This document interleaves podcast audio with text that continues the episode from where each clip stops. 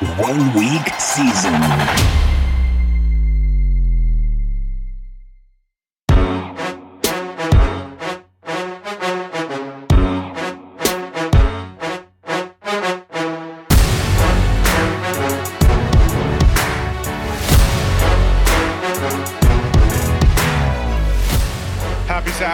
Everybody. Welcome to week 14. I can't believe it's week 14 already of the Edge breakdown with Hilo and myself. If you're listening to this on podcast at your favorite one and a half speed, don't forget you can see our pretty faces on YouTube with some data breakdown. We're going to break down five games for you this week. We have the Jets at the Bills, the Browns at the Bengals, the Vikes at the Lions, Eagles at the Giants, and Ravens at the Steelers. Uh, and if you're watching us, you'll see we're we're getting this recorded a little later Saturday. I unfortunately had a funeral yesterday for my wife's family, uh, and you can see Mark in his uniform because he's working because the man has like nine jobs. So, welcome everybody. How you doing, sir? Yeah, man, doing great. Uh, yeah, excuse the poor lighting. I am currently in a fucking cubicle office in Phoenix, Arizona, while I'm doing drill. So, uh, man of many hats. You know, they're all coming on and off uh, on the daily. So, Yeah, let's get it, man. Yep. So, uh, want a quick recap last week? How did uh, last week go for you? Oh God, dude, I don't even remember. This week has been so crazy. Um, oh yeah, I didn't cash cash a damn thing last week. I didn't do shit.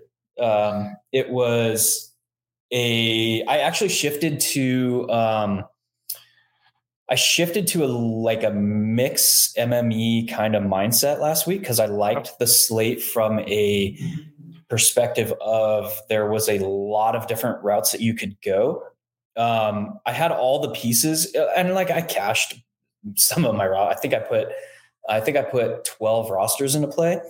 Um, some of them were cash, but I never had anything threaten anything. So um, it was kind of just like a, a, your, your weeks in DFS or best ball or whatever you're doing are basically like you're hunting to, you're hunting to take down something and the weeks that you don't take down something, you can expect to lose 40 to 60% of what you put in. So that's kind of like what it was last week, just lose like 40%. Yeah, it was. I was, man, I was really close. So I actually figured out how to get the Hurts, AJ, Devonta stack in because I used um, Joe, you know, Dotson, which ended up being great, right? I he five Yeah. x his money, which is what we were looking for. I'm at 0.2 ownership. Kittle crushed me last week. Yeah. Uh, right like that was and i had some jimmy stacks that would i would have been interested to see how those could have gone uh, with some of that because i had like jimmy stacks with aj right like i was kind of all over it and just missed a little bit because my main Yeah. back uh, was swift i had swift on I, so i ran 20 lineups last week i had swift on 15 of them so that first half I was sweating a little. I'm like, man, if they don't get him the touches, like I'm just dead. Like I'm dead in the water. Uh, you know, and it got him to that, you know, that 21 number that I needed. And um, I just missed having some of the right combinations. I, I was close. I was hunting. Uh, but again, I'm trying to win. I, it's, you know, yeah. it's, you know, I better than swinging and missing, but I'm really happy that I, that I figured out how to play that double stack of AJ uh, with you know Devonta and Hurts. That was uh, that was really nice, and because it was at such low ownership, I just said, "Hey, I'm I'm not going to get this too many times," but man, it was expensive, so I Yeah. had to get unique on the rest of the roster. Well, we're going to go right into breaking down the Jets at Bills game.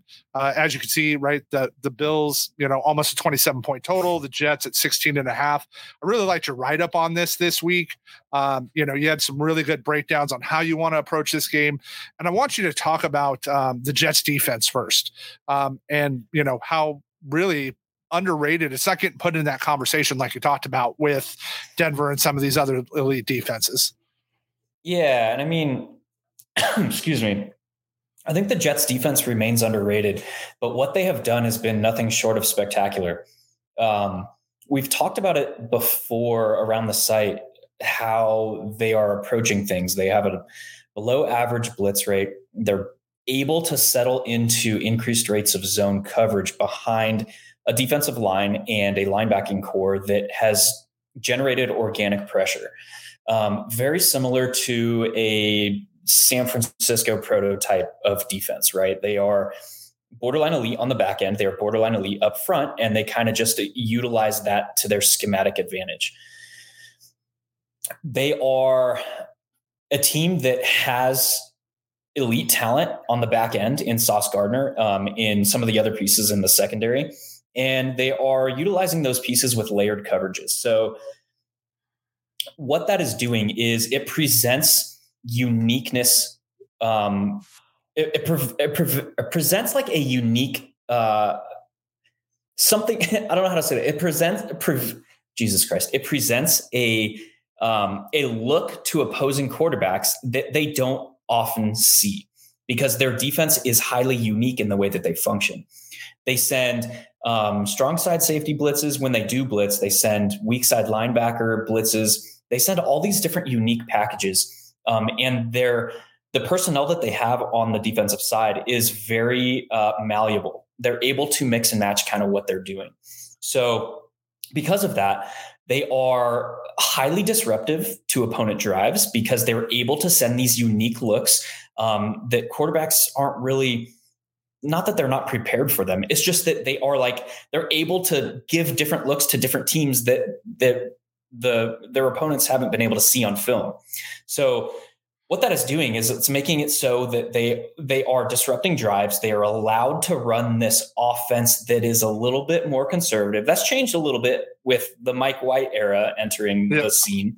Um, but they are they're basically allowing or they have allowed their offense to play this like don't lose the game for us. Our defense is going to do what they do and we're going to make sure that we d- disrupt enough drives that our time of possession is elevated that we are allowed to basically adapt this like methodical mindset on defense that allows our offense to to have a little bit more leeway. That's changed a little bit over the last two weeks now with Mike White entering the fray, in the sense that they are they're allowed to do a little bit more offensively than they have in the past. Um, they we've saw with Zach Wilson extremely turnover prone. Um, poor decision maker, poor pocket presence. They were basically that was, trying to. That's a very nice way to say that.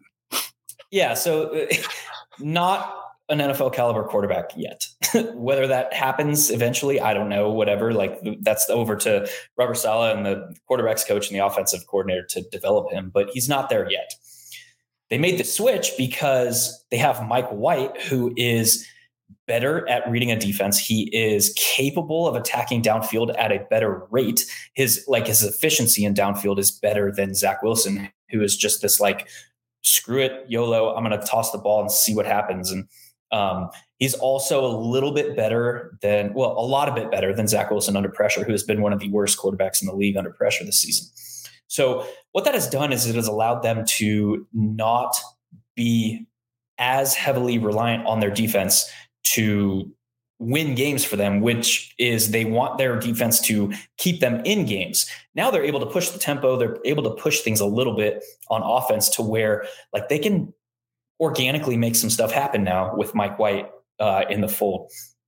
The other piece to that is Garrett Wilson and Mike White have an established like bro chacho connection at this point, like um, to the point where Wilson full on bromance going there is full on, dude. Uh, to the point where Wilson is there. There, the team is wearing like um, Mike F and White T-shirts as they walk into the stadium. Uh, Garrett Wilson is like talking to the media, media how he would go to battle for Mike White. Um, and when Zach Wilson was quarterback, he was talking to the media about how the offensive woes are not his fault. So night and day, really, um, with like kind of the uh, the culture that they're very similar to a situation we have in Seattle right now. Correct. Yeah. So a big culture shift in New York. And this is still a team that's, you know, they're elite uh, on defense. They're underrated and elite on defense. Um, and they, they play a lot of zones. So what does that mean for like this matchup? Well, I don't know. It, it carry it, it introduces a wide range of matchup or a wide range of potential outcomes because of the fact that when you put strength on strength, one side typically wins out at like an extreme at one of the extremes.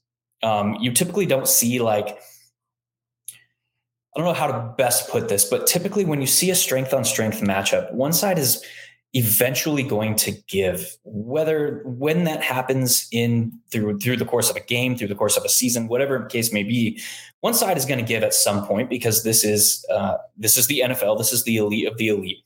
So like whether or not it's going to be the bills that breaks through whether or not the jets are going to hold the bills um, whether or not we're going to see a similar game setup to the last time these teams played when the jets won by three there's a wide range of potential outcomes here.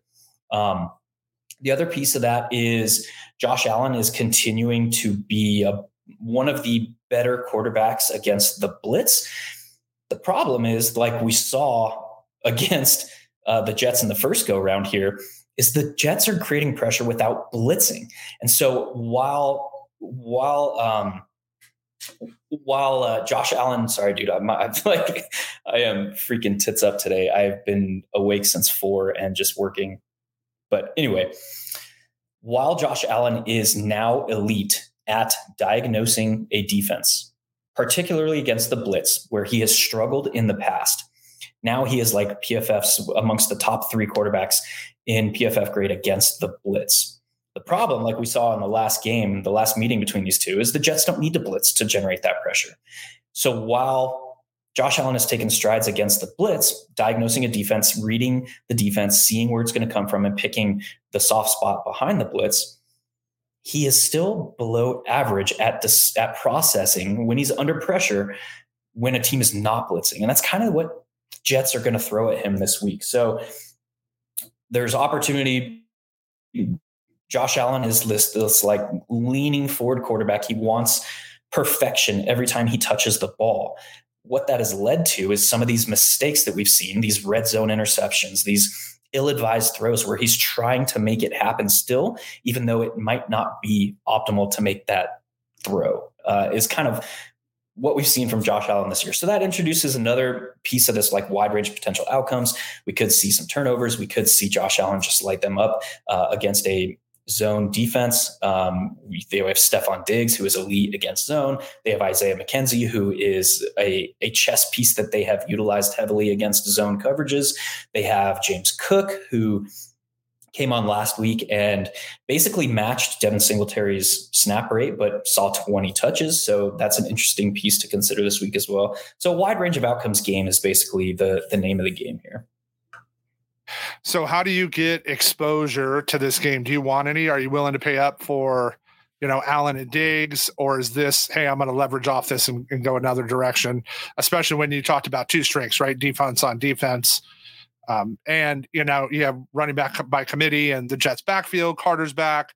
Uh, the Jets, you know, um, obviously we're you're you know you're seeing the Wilson get the ownership because of that connection. But do you want any exposure here? Yeah, Garrett Wilson and James Cook are probably the players that I want exposure to. Um, James Cook is priced at 4.6. And if he's probably not like his likeliest scenario is probably not that he's going to see 20 opportunities again this week, but he's seen two games in a row with increased pass game usage. This team is obviously striving to change the way that they are approaching games because last week we saw 20 increased 21 personnel rates with both Nyheim Hines and James Cook on the field together. So they're um, they were playing around with that in the red zone.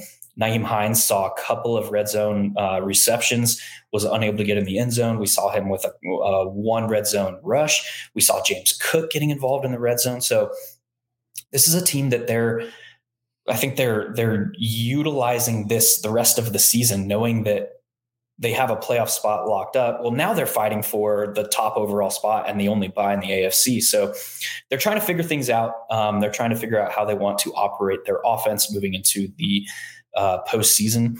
And I think James Cook is a is going to be a vital piece of that puzzle for them. So probably again unlikely to see 20 running back opportunities, but there is upside here should he continue to see an increased role in this offense it that is amplified by the fact that a pass catching running back is a vital piece of the puzzle against a zone defense. So we could see another like six to eight, nine target game from James Cook here, which would not surprise me in the least.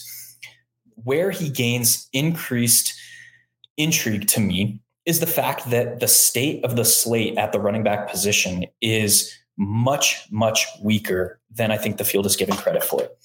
When you see a when you see Derrick Henry amongst the top two owned running backs in a difficult matchup, when he has seen only 17 running back opportunities per game over the last five weeks, that kind of highlights the fact that this yep. the state of the running back position on this slate is is pretty atrocious. So that gives increased intrigue to me and increased leverage to a near min priced running back at 4.6 who is coming off a 20 running back opportunity game. So um, I think there's interesting ways to play that. And then with Garrett Wilson, he has proven that he doesn't need to find the end zone to prove fantasy his fantasy relevance. His workload or his receiving load has basically been equivalent to like Justin Jefferson in non Zach Wilson games. So that's um, and he is like 11th. I forget what exactly. I think it's 11th, but I wrote it up. I put it in the write up. I think he's 11th in PFF grade against zone coverage this season. So, um, and the uh, yeah, Bills have, yeah, the Bills have been um, one of the higher zone rate coverage defenses in the league. How that changes now with Tre'Davious White coming back, um, now healthy with uh, Tremaine Edmunds, now healthy in the middle of the field, I don't know but they have shown that they're going to play zone at increased rate. Um, and they started the season with the highest rate of zone coverages before the injuries to Trey, uh, Tre'Davious White and Tremaine Edmunds. So um, I'd expect uh, Garrett Wilson to approach or surpass double digit looks again. And at his price of only 5.9, that's something that we should have interest in here. Well, speaking of high ownership running backs, let's talk about the currently projected number one owned running back this week uh, in Joe Mixon, and we have the Browns going against the Bengals and a you know big matchup over here. Again, we only have one team total this week at 50. We're, you know, by Magetta again in week 14. And there's some interesting spots here. Deshaun Watson last week looked like he hadn't played a game in two years. That's how he looked to me. He looked super rusty. That's hey, weird. Yeah. Yeah. Shocking, right? You actually haven't played an NFL game in almost two years, and it kind of looked like it. Nick Chubb continues to be the guy that has a good floor, but is he ever really going to get you 5X? Right? Like he, he never yeah. seems to have that 5X game. How are you approaching this? is this a week where you think you know we can start seeing you know some more exposure to Deshaun versus the Bengals? Like, how, how do you like lining this game up? It's another extremely wide range of potential outcomes game. Um, we obviously have the known wide range of outcomes with with Deshaun Watson. We obviously know that Cleveland is still not mathematically eliminated from the playoff hunt. How are they going to right. change what they've been doing against an opponent that is probably going to put up some points? We don't know. The other piece of that is I find it hilarious that Joe Mixon is getting the steam he is from some of the major talking heads uh, around the industry this week. I'm blown away by it. Break down what Joe Mixon has done this season, include his five touchdown outburst. Joe Mixon has an laughably low 2.5% breakaway run rate this season. That's 45th in the league. He has evaded a total of 22 tackles, which is 44th in the league. And he's done that at a top five snap rate at the running back position. He has an 11.1% juke rate. That ranks 52nd in the league. His 4.6 yards per touch ranks 36th in the league. Like, yeah, this dude is on a, he's a starting quarterback or a borderline like workhorse quarterback or running back, Jesus on one of the top offenses in the league, but he has vastly underperformed his expectations this season. Also, you consider the fact that he has hit 3x his salary multiplier for week 14 only twice all season. And one of those was his like a five touchdown eruption game. And the fact that his price has remained relatively steady the entire season so, with the fact that he is not producing, but his salary has remained relatively static, that indicates to me that he is being owned. Like people are rostering him through this whole thing. It's like, why? why am I doing that? So again, that it, the fact that Joe Mixon is expected to be the top owned running back on this slate yep. speaks to how shitty the state of the running back position is. So that's uh, another like nod to like, hey, let's get a little explorative with our running backs this week. James Cook at 4.6 is interesting. Um, yeah, I'm not going to be fighting the ownership on either of the two big name running backs that we've talked about so far. Yeah, I'll, I'll it's a full fade for me there. Um, it, the ownership just doesn't make sense.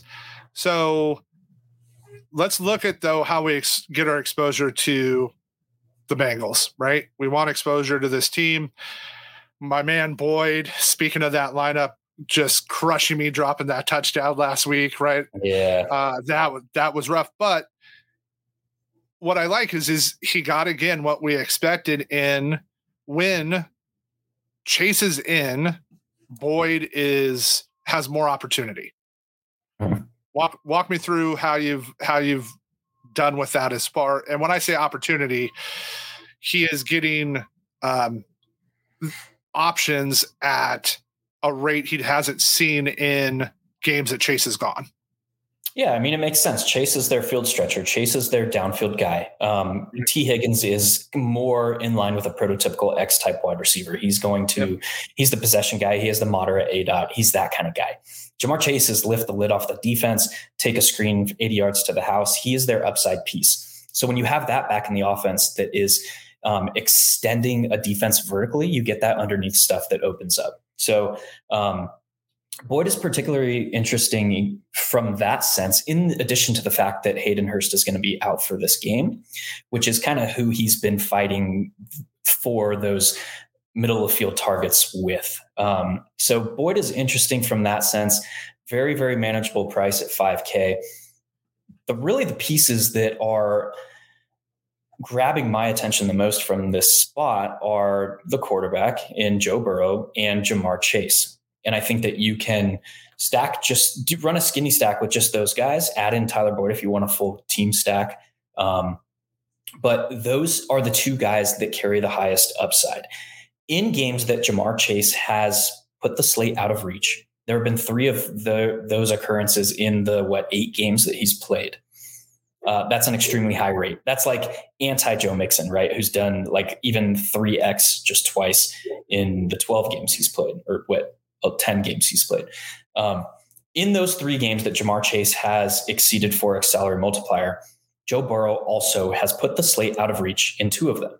So, and by put the slate out of the reach at quarterback, that's like you had to have him because there are not multiple quarterbacks on slates this year that have like 35, 40 fantasy point upside. So if you miss out on that, you had to have that piece to win anything a guy like Ja'Marr Chase, if he puts up 35 points, you can kind of make up for that because there's multiple wide receivers usually that are putting up that type of score on a slate. So, optimal theory would dictate, since that is the case, if you're playing Ja'Marr Chase, highly, highly, or uh, highly consider Joe Burrow as a stacking partner. I like that spot. Get in, get out, and move on with your salary. Um, yeah. Well, we're going to move on. What is the highest game total of the week? We are going to talk about the Vikings at the Lions. I will say, I I kind of I opened when I saw Detroit open as a one point favorite. and now it's and now hold on, it's moved up to I don't know if you've seen today, it's moved up to 2 mm-hmm. right? And I can understand it but I also think this is a spot that's going to get entry, right? This is garnering all the ownership, right? Goff is projected at one, Kirk is at three, right? We got Sun God, right? At Jefferson, everybody's in here, right? Everybody's in play. This is another, you know, weird week at tight end in terms of where salary is, not necessarily who you should play. How are you going to approach this game with it coming in as chalk and uh, what we we expect it to be. And are you going to try to leverage it? How do you how do you come at this? How do you get exposure? Or is this you're going to try to take a stand and pivot off and and try to maybe get one piece of the game and then move on? There's a lot of nuance to this game because i think that the field is just like this is the only game over 50 points. I have to get exposure there's a lot of nuance from the sense that the Lions are a different team over the last four weeks than we have seen over the rest of the season. from the sense that to start the year, they were a very reactive unit. They wanted to run the ball and see what happened, uh, see where the game environment took them in the second half before altering their game plan. Over the last four weeks, they're top 10 in pass rate over expectation. Like they are doing it on their own now. On the other side of this game, the Vikings are viewed as this team that is going to push games. But then you look at like the underlying metrics of their team, like Kirk Cousins is bottom five in the league in intended air yards per pass attempt um, amongst regular starting quarterbacks this season. Uh, Justin Jefferson is putting up like an unreal fantasy year, but he's doing that on a very modest ADOT. So he's being he's he's very much like in the Cooper Kupp role. It's like he's seeing the volume and he's seeing the schemed usage that is making him an elite and he is elite in in his skill set but he's not really like seeing these high value downfield work. His value is coming from how they are scheming him the ball and they're looking to get him in space with the ball in his hands. Same thing as cooper kupp like he'll see like downfield shots every now and then but his primary focus of that offense is like how do we get our best playmaker justin jefferson the ball in space and let him go so that introduces like a wide range of outcomes from the Vikings as a team in the sense that like they're not likely to be pushing things themselves. They have very much found their offensive success this season by methodically marching the ball down the field. So if the Vikings are controlling this game environment, it's likely because they are sustaining drives and they are eating up clock and all the things that go into how they want to try and win games which leaves the Lions in control of this game environment, which is not what it was to start the season. Absolutely. So, yeah, so that's an interesting dynamic and nuance of this game that I think the field is probably not likely to latch onto. As such, the optimal on paper way to play this game is like stack just if you're going to play pieces from this game, stack Justin Jefferson with Amon-Ra St. Brown.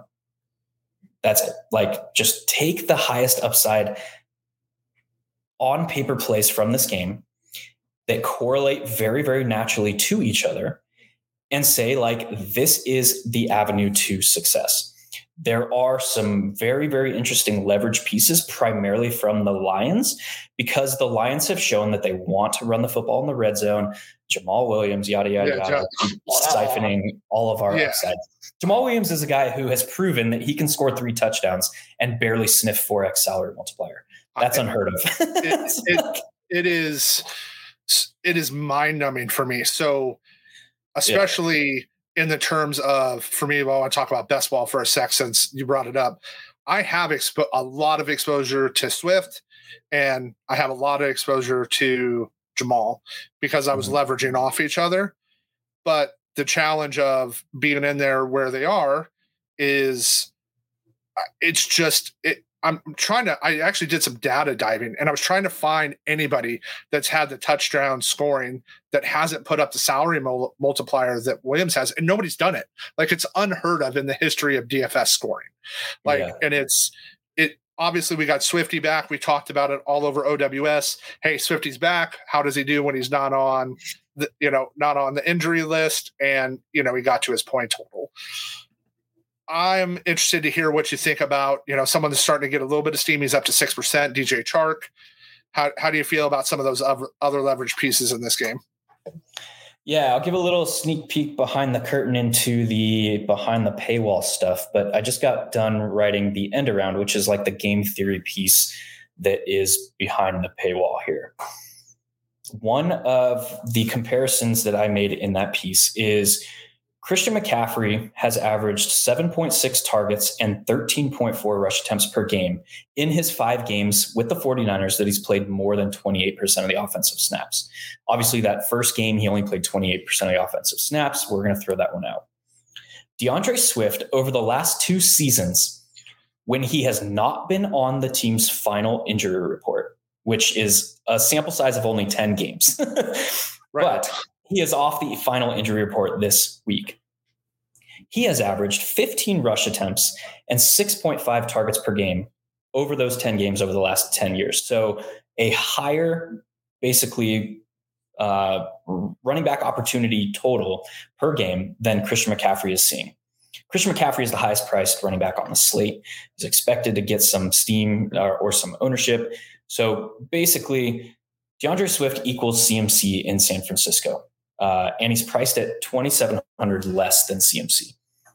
That's an interesting angle, again, for the state of the running back position on this slate. The other piece that you mentioned is DJ Chark. One of the top ways that I listed as a potential way to generate leverage on the slate is Jared Goff, who's expected to be one of the highest owned quarterbacks, plus Amon-Ra St. Brown, who's expected to be one of the highest owned wide receivers, plus DJ Chark. Right. What that does is it lowers your combined per player salary for exposure to one of the top expected offenses on the slate. They have the second highest team total on the slate in the top expected game environment. And DJ Chark is, ha, leads the league in average depth of target this season. So he is this team's downfield role wide receiver. So if DJ Chark succeeds, that directly correlates to imp- increased fantasy production from Jared Goff that directly contributes to that game environment potentially blowing up. So, finding ways to get access or get exposure to one of the top expected game environments on the slate in ways that the field is not super, super plus EV. So, like, think about running Jared Goff plus uh, Amon-Ra St. Brown plus DJ Chark bringing it back with Justin Jefferson. And now you have this like, this is the way that this game environment could explode. And you're capturing bulk upside all at once. You're now betting on the touchdowns flowing through Jared Goff. So you're hoping that, God damn it, these pass catchers stop getting tackled at the one in oh Detroit. Gosh. The, the, Which has happened all year. It's unbelievable. It is unbelievable at this point. Uh, yeah. uh, I'm going to give Dwayne McFarland a shout out. Um, most of you who are listening to this are going to know who Dwayne is. Uh, Dwayne is great at analytics, and he, you know, he was he did a breakdown on Twitter a little bit about this this week, and there's a cool thread about it, and it's just like it's mind numbing at what they're what they're doing with that.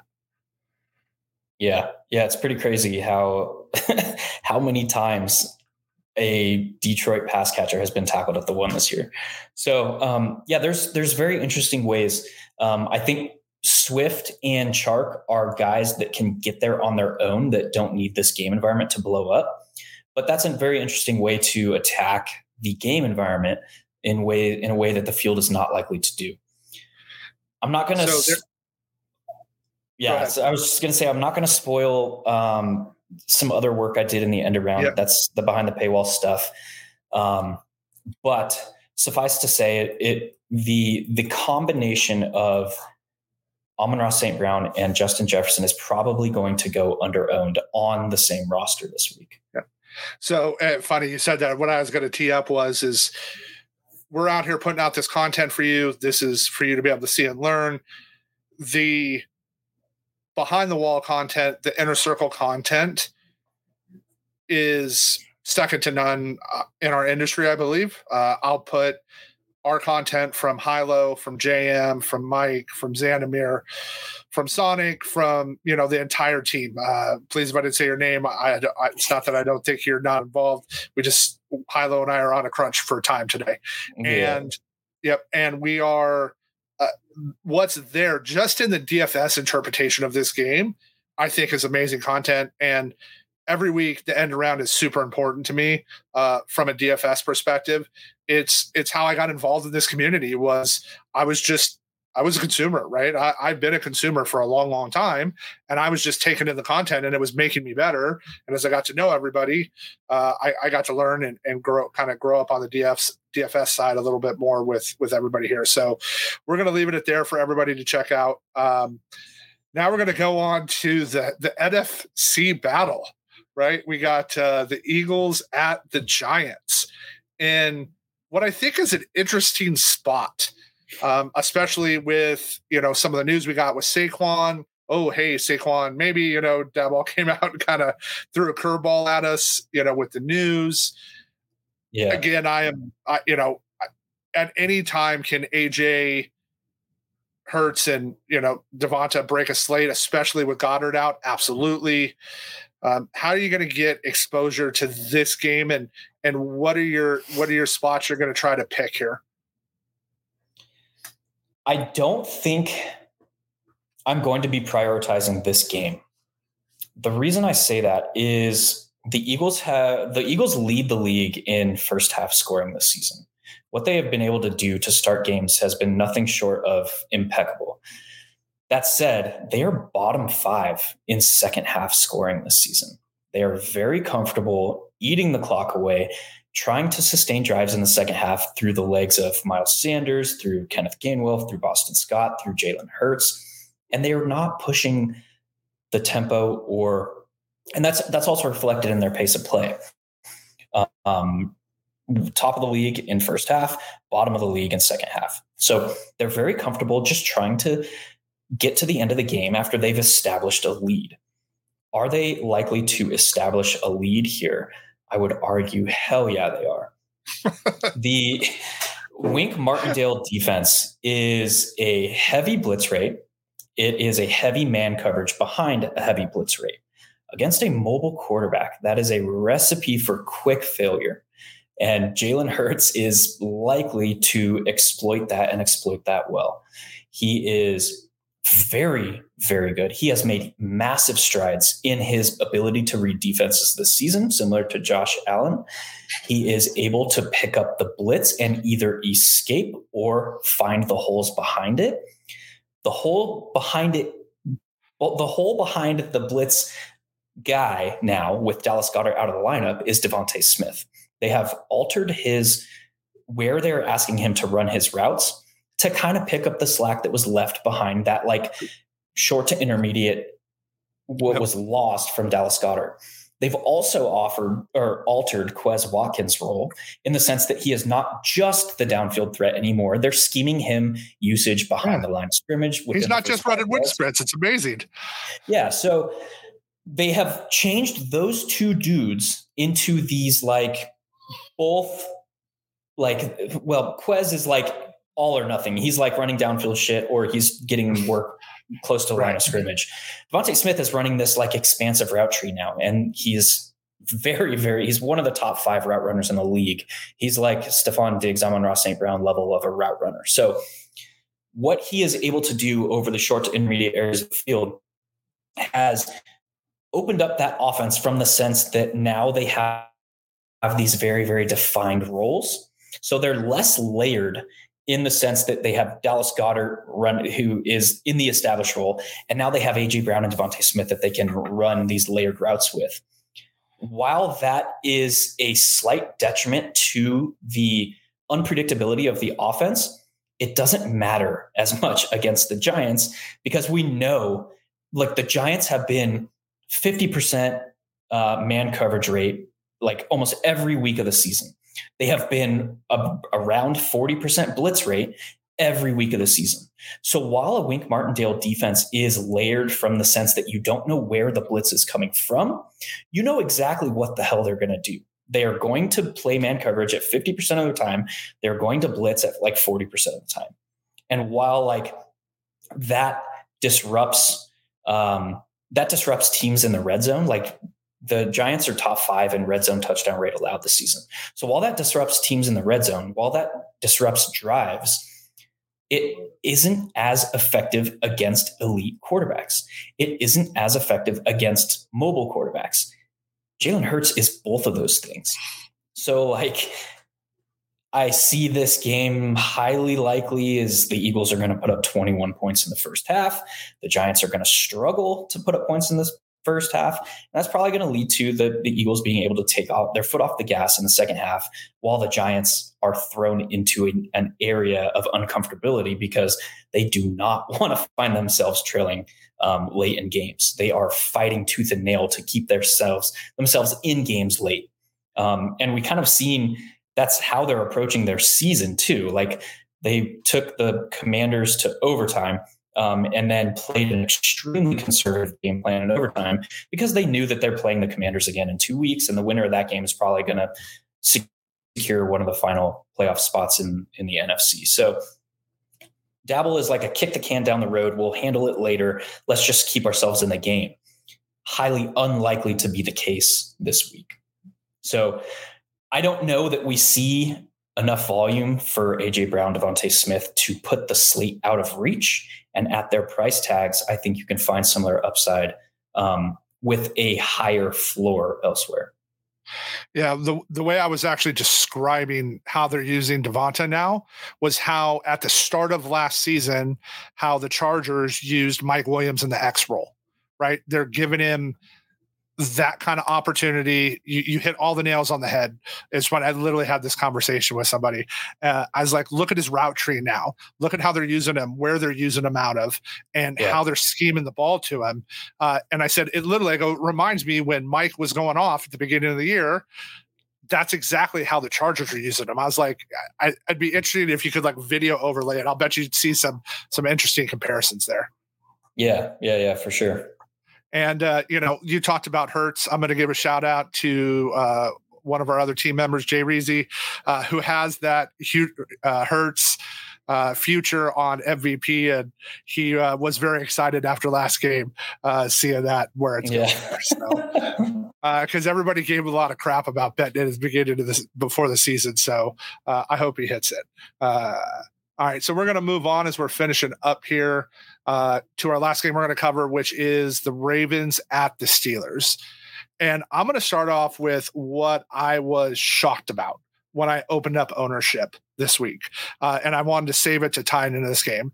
So, what I had originally thought about doing was I was like, man, this might be a really cool spot. And you talked about it in last game to go how we've used just you know Justin Fields naked is use Hurts naked, right? They're blitzing at him. Hurts takes off. You know, Hurts gets 125.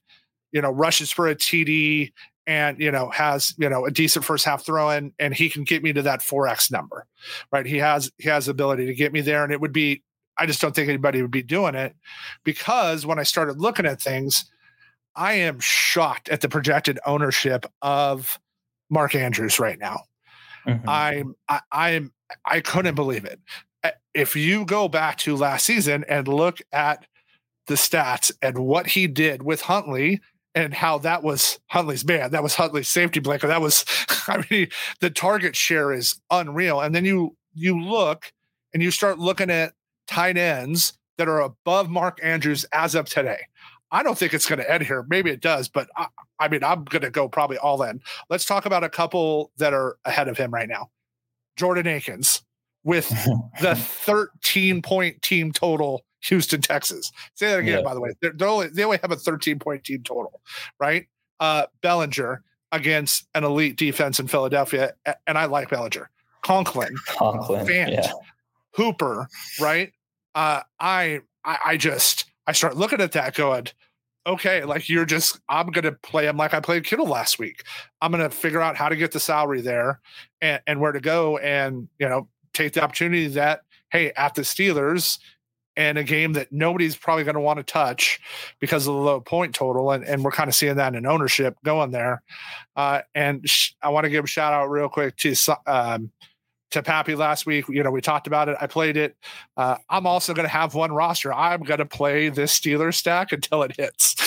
yeah. I, I, don't know if it's going to hit this season, but I think at some point it's going to hit. And I just, at this point, if I don't play it, um, I think it's there. And, and I'm, the stack has shifted for me, right? I'm going Pickett, Pat, right? And I'm going, front, you know, uh, uh, Pickens. So mm-hmm. I, I just don't know that I can go there with Diontae anymore. Yeah, the this is of probably the ultimate example of like cross-platform or like cross-book um, arbitrage, like you would think of in um, like sports wagering, because Mark Andrews is the second highest priced tight end on DraftKings, but he's going in the third round on underdog drafts this week. Wild. So I have chosen to get all my Mark Andrews exposure over on Underdog and not be forced to pay 6500 on DraftKings. Um, it's a little bit of that that same like like I alluded to like the the arbitrage mindset of of sports wagering where you're line hunting you're trying to find um, mispriced lines that overlap to where you're guaranteeing a win and like well we're not guaranteeing I'm not guaranteeing a win by saying like I'll have 40% of Mark Andrews over on underdog but I'll have 5% whatever the case may be on DraftKings it's an interesting way to layer your exposure um, that I've been trying to fold into the into my my habit pattern a little bit more this season. With that said, I would not fault anyone like yourself who's like, I want all the Mark Andrews in DFS this week. The only thing that leads me a little bit away from that again is that what you can do on underdog is so much different than what you can do on DraftKings this week. For example, like the top three projected wide receiver plays on the slate are probably Ja'Marr Chase, Justin Jefferson, Amon-Ra St. Brown. You can feasibly play all three together on DraftKings, whereas on underdog, those guys are all top five picks. Yeah, they're they're off the board there. So while again that arbitrage mindset i really really like mark andrews upside this week but i can get him from a third round pick in on underdog where i have to pay a top two salary on DraftKings to get him. And I can't fit all those pieces together like I can on DraftKings with the wide receivers that I just talked about, or on Underdog, where it's like I can fit um, I can fit Ja'Marr Chase and Mark Andrews, or I can fit Justin Jefferson and Mark Andrews in a draft. Um, but I can't get like all three plus Mark Andrews. So I'm just taking the interesting dynamics of of player pricing of ADP, which is kind of like player pricing for best ball, um, and playing with those a little bit to to get my portfolio to the exposure that I want it to be. Um, so that's my stance on Mark Andrews this week. Um, kind of line shopping, getting a little bit of arbitrage betting mentality on him. Um, but I obviously very clearly love his upside. Yeah. so interesting. So uh, you teed this up perfectly for me. So um, for those that don't know, uh, I'm part of the props team with One Week Season. Um, you know, NBA's going out. We had a monster week at NBA. Uh, just we were up twenty four hundred dollars this week in NBA, which that that's just an unreal heater. We'll, we'll take them when they come. But one of the things I'm using underdog and prize picks and such for is this exact leverage point. So I'm also taking lineups like this and looking at their projections and saying, okay, I'm saying this is what I expect here. So if I lower my exposure on DraftKings, I'll raise my exposure from a pick'em side on underdog, right? Or prize yeah. picks and say, hey, right, here is the story I'm going to tell, right? One of the things we talk about, and Mark is really good at this, is if this happens, then this is what my expectation is. It's one of the things he teaches in his courses and really helps you understand that that's a great question to ask, right? So if Mark Andrews starts to break the slate, then where do I have my exposure is the question I ask myself, right? And I love him mm-hmm. at DK. I love him more on the prop side this week. I think he's a great leverage point to say, okay, hey, here is his, you know, receptions prop. Here is his receiving yards prop. And I believe he's going to hit over. And it allows me to also cover both sides of the coin. Um, it's it's one of the things we're, we're teaching our prop members in the paid area is, is how to get exposure to these. Instead of just building, you know, one three person lineup or one five person lineup, build 10 of them, build 20 of them, build 30 of them a week and take your player pool and get your exposure that way. And when you start hitting, right, when you start winning three, five, seven of, you know, 20, right, your ROI is going to be really good from an exposure side. And that's where game theory and DFS comes in with that. Yep. Dig it. So, one of the things I want to end up with here is um, I want to talk about you and kind of kind of blow you up here for a sec. Folks, if you're listening to this, you don't really get to see, but you can watch. If you're checking us out on YouTube, Mark is talking about this, unlike me, without looking at stats.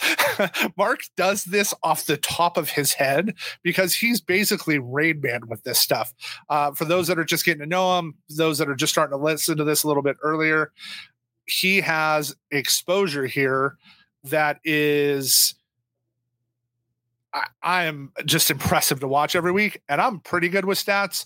But the the way you're able to memorize this and you see it, it just sticks in that that brain of yours. Um, it's really cool, and I think it's something that gives one week season uh, because of who's helping create content here, gives us a leg up. Uh, so I want to give you a shout out for that, and it's just impressive to watch every week as we do our podcast. Appreciate it, man. It's yeah. fun. All right, so a couple minutes left here week 14, right? I, I asked it, la- you know, we talked about it, you know, who are you at? You know, where are you at as, as best balls? We're, you know, we're going to start playoffs, you know, really next week. Um, you know, we talked about fields. Um, as you're starting to see your teams, like, you, you know, a bunch of us got a few on the bubble, but there is, this is who's going through. Who's your, who's your leverage points you're seeing? give, give me one or two guys that are going to be what you think is a, a huge leverage point opportunity. Honestly, dude, it's tough for me to say because I'm checking it right now. I'm checking my best ball for the first time since we spoke last. Okay. Um, just because how hectic the weeks have been over the past couple weeks. Now that we're into holiday season, now that the um, I'm taking on a little bit more NBC. So there's I've been super busy to where I haven't even looked. So I'm gonna we're gonna do this live. Um, I have a lot of my teams that are projected to go through are Jalen Hurts doubles. So I got a lot of the I got a lot of the AJ Brown uh, and DeVonta Smith going. Um, I think what I I need Fields, man, and it sucks that he was hurt and then now he's on his bye in the last week prior to playoffs because uh, I have so much Fields, dude. Um, other areas, I think, to answer that question. Where are you at on running back? What's your running? Who who do you need at running back? Dude, I have so much Jamaal Williams. It's it's insane. So while I hate his guts in DFS, like for best ball, he's like he's actually doing me a solid here um, this season. Um, and then I think just from a roster construction standpoint, I have a lot of teams that are uh, for running backs, so like skinny um, running back teams yep. on that are open up upside obviously at other positions. So that's extreme variance embracing mindset to have. Um, so it could go one of two ways. I could get shit on in the first round of playoffs, or I could have these really, really unique teams uh, still alive late. So we'll see how that plays. That was something I messed around with um, for the first time this year was the theory of like roster construction in best ball format. Uh, and if you want to see how that went, go uh, check out some of Mark's past Twitters. Uh, and yeah. he posted some of those lineups and the uh, and the response he got to those. I am excited to go back and see once you know we get into the playoffs here. Uh, I actually bookmark a couple of them just oh, nice. I love the comments. Yeah, I still because I I was like, oh, this is what I want to check later, right? Because of the comments yeah. on it. Like, I mean, you were you know the you don't know what you're doing. I mean, it was just yeah, it, it took funny, some heat. So you did. So uh, I'm interested to see see where those go. That's the fun of theoretics is like nobody knows the answer, but we're just out here it's an experiment. We'll see. So. All right, everybody. Well, we're going to end up here. Uh, once again, if you're not listening to this in podcast form, you come check us out on YouTube and hope uh, everybody runs great this week and come check out our content in our Discord. Talk to you guys soon.